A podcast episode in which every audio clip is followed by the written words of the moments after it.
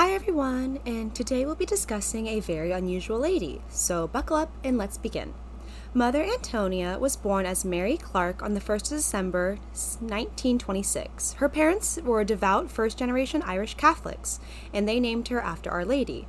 Her father's name was Joseph and her mother's was Kathleen. She had an older brother named Joseph and a younger sister named Kathleen. Unfortunately for Mary, she would lose her mother at 3 years old when her mother died in childbirth.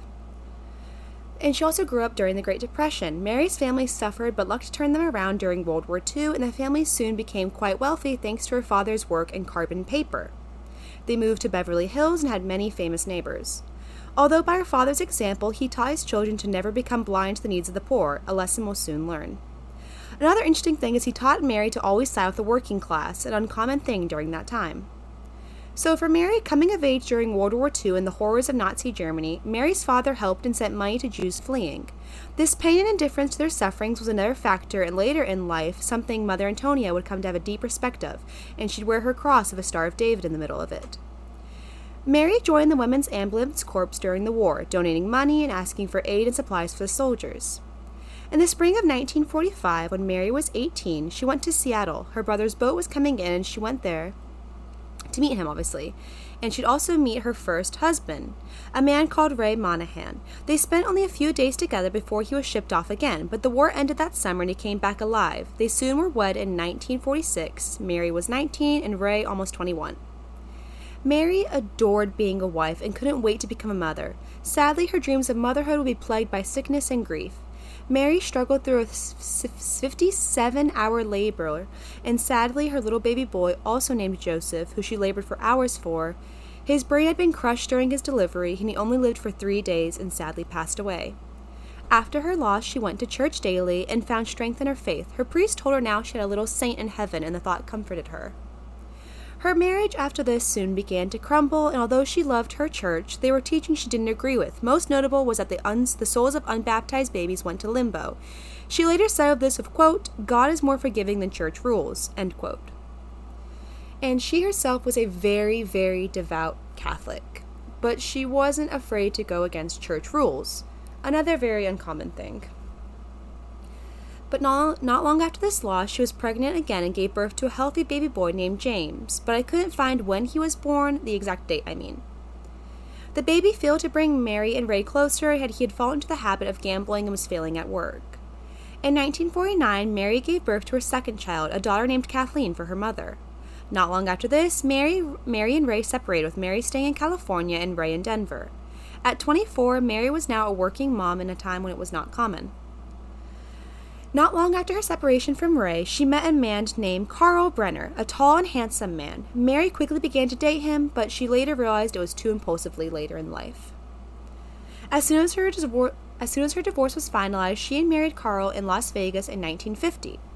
And he loved her children, but he wanted a wife who stayed out of the way. He was very distant with Mary, but she wanted to make it work, and so they stayed married. Her first child with Carl was a girl named Therese, born in 1952, then Carlo in 1953, I don't know where I got that from, Tom, born in 1955, and finally her last two in 1959 and 1961, a girl Elizabeth and a boy named Anthony. She doted and adored her children. She often took them to church, and although she herself couldn't receive communion, she still went to Mass as often as she could. And now the reason she couldn't receive communion is because in the eyes of the church, she was still married to Ray, and so she couldn't receive communion because her soul was not in a state of grace, as she was now married to Carl instead. But Carl and her were still distant, and it was working as best as they could. And Mary also worked during this time in her marriage still, but it was like something was missing, and her brother Joseph told her something that lit a spark in her. Her brother was working in Asia on a ship. Joseph wrote to Mary on the suffering of the Korean children. He worked with aid and missionaries to collect clothes and food. She asked him how she could help, and he quickly told her to go down to the Los Angeles harbor and find a captain heading to Korea, if she could persuade him to carry relief and supplies she had gathered. She did just that. The captains were even more than happy to carry the aid, and Mary found a new purpose. She would solicit her neighbors and friends to help out and donate. She also began to help out at local hospitals. She, like her father taught her, she exposed and showed her kids the realities of life and how to use and help others. They also learned from their mother's kind example, remarking later how much of an inspiration it had on them. She once remarked, quote, "Charity is not a thing you do, it's love, it's who you become. I was a salesman for the poor," end quote.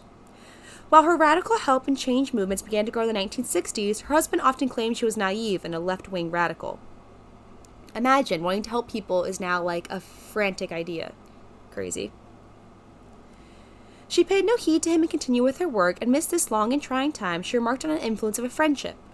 A man named Anthony Bowers, a Los Angeles priest known for his charity and devotion to missionary causes.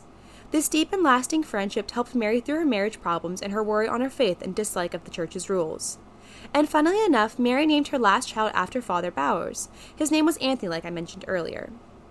On Christmas Eve of 1961, Mary gave away her beloved and old Hollywood glam mink coat to raffle off for money for the poor.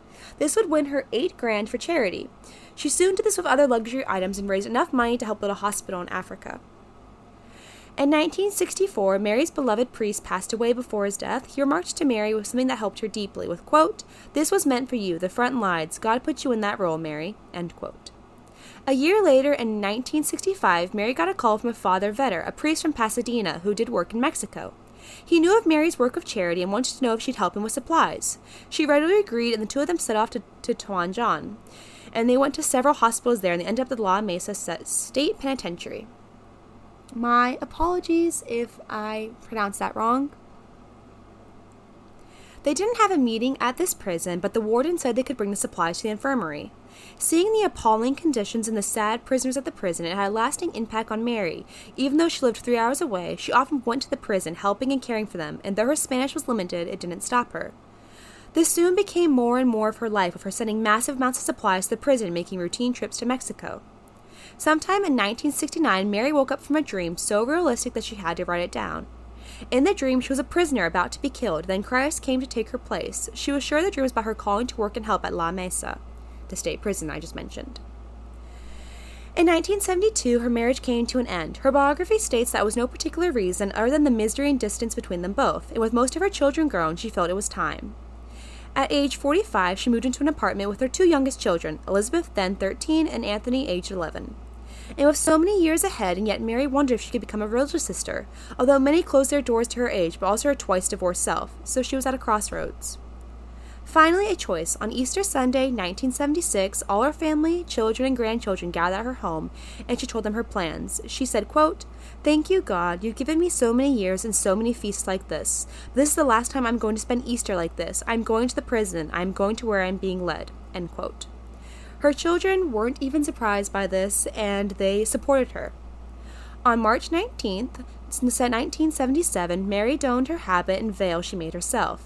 Then Mary was now no more, and she was Mother Antonia. The fact that she took this with no bishop approval and no order, just herself, it was audacious, and yet the nuns and priests she talked to and admired, they cheered her on. A wealthy housewife turned Catholic sister living full-time in a rough Mexican jail? Well, why live there full-time? Well, it was needed, and most fights and stabbings happened at night. She truly wanted to be where she was most needed. Before she left, she went to Church of Our Lady of Assumption and said her personal vows in obedience, chastity, fidelity, and service. No weight to the church to back them, but no less because of it. According to her biography, she felt like a fake in the habit, but sure in her role, and when she went to a hospital, two cops called her over, and she worried they'd know she wasn't a true sister. They merely said instead that wasn't she going to bless them, Mother? And so she did. She later, upon being asked how this felt, she quoted a Bible verse and then said, "So once I put my hand on the plow, I wasn't going to look back, I could only go ahead," end quote. And she did, staying at first only a couple of nights since she sold her youngest son in California. Finally, in 1978, she sold her home in California and moved into the prison for good. While there, some inmates thought she was a DAA agent or an FBI agent. Others, and this made me giggle, some thought she was this black widow-type nun who killed her husband and was now remorseful. She began and continued with her crusade of ending the abuse at the prison, helping both the guards and the inmates. Going back between California and La Mesa, she wanted just the basic supplies: clothes, food, medicine, and so on. Not long after her work, she met her first close advocate, a young Mexican man named Jess, who was living in California. Soon, and by little donations, poured into the shop where Jess worked, into Mother Antonia. And she was soon known for her persuasion, willingness, and tenacity. Her friend Father Carroll called her the perfect street hustler. So word soon spread far and wide. She was known as Mother Teresa of Tijuana and the Prison Angel. And soon she decided to face the church and get backed up formally, and it was no easy task for a twice-divorced lady who hasn't taken any formal vows. She spoke to the Bishop of Tijuana, and after hearing her tale, he agreed and asked her to take the white habit of the Mercedarians, an order of priests who had a special devotion to the care of prisoners. And the Bishop of San Diego also formally agreed and was more than willing to help Mother Antonia. Soon her work expanded to cosmetics and dentistry, helping with missing and no teeth, and also scars and prison tattoos that the inmates wanted gone. Throughout the 80s, this helped in rather forward-thinking. She knew that those reminders and deformities made it so difficult to find work, and also affected self-esteem. And another thing to add is many of the doctors who helped Antonia weren't Catholic. They did it because they simply wanted to help her and the inmates. Finally, after years, she made them stop a humiliating ritual in the prison for new inmates to scream as loud as they can their names, aliases, and crimes. And if not fast enough or loud enough, they were often beaten. And this is regardless of innocence or guilt. It didn't matter what you were in for, you stated your crimes, even if you were simply awaiting trial. It took a whole decade, but it ended when a new warden came. She also began to help inmates with their fines and fees, many of whom were because of the poverty they were there, or the courts were against them because they were poor. She soon began to try and change that system too, arguing and pleading with the courts and judges for these small and petty offenses that many lost their lives and years of their lives for. And she struggled too. She thought of leaving and joining a civil rights group, but she was on the inside, knew there were those on the outside helping, so she stayed. And she'd see many, from high-up drug lords to those who stole to feed their families. She found them all worthy of compassion, something that baffled both people, and honestly me as well. Some of her inmates did turn around, including one Mr. Ringo. He was a drug smuggler turned farmer, and he brought a home near La Mesa for Mother Antonia to turn to a shelter. It's called Casa Camos de San Miguel, named after Ringo, a drug smuggler, and St. Michael the Archangel. For years, Mother Antonia worked at the prison, and she was awarded several awards. On Mother's Day 1990, Pope John Paul II was in Chihuahua, Mexico, giving a service, and Mother Antonia was chosen to bring a gift to the altar, and the Pope touched her cheek. Finally, in 2003, she created her own religious order, Eudist Servants of the 11th Hour, the hour meant to be welcome to women between 45 and 65 to dedicate their later years for serving the poor like she has. During the 2000s, time changed, with the prison slowly becoming modernized and some inmates moved, but Mother Antonia changed with the times, even though her health was beginning to fail her. Even at 78, she told her biographers that she had no regrets, with, quote, "I have not had a day of depression in 27 years. I have been upset, angry, and sad, but never depressed or regretful, because I have a reason for being here." End quote. After her declining health, she passed away in her home on October 7, 2013 at age 86. So this was a very interesting lady to learn about. Unfortunately, the main amount of my sources online were all religious groups, and I wanted both the religious side, as it was very important to Mother Antonia, but also the real side. Who was she? So I'll leave sources to her biography and what I could find of her, and I hope you guys enjoyed. Bye!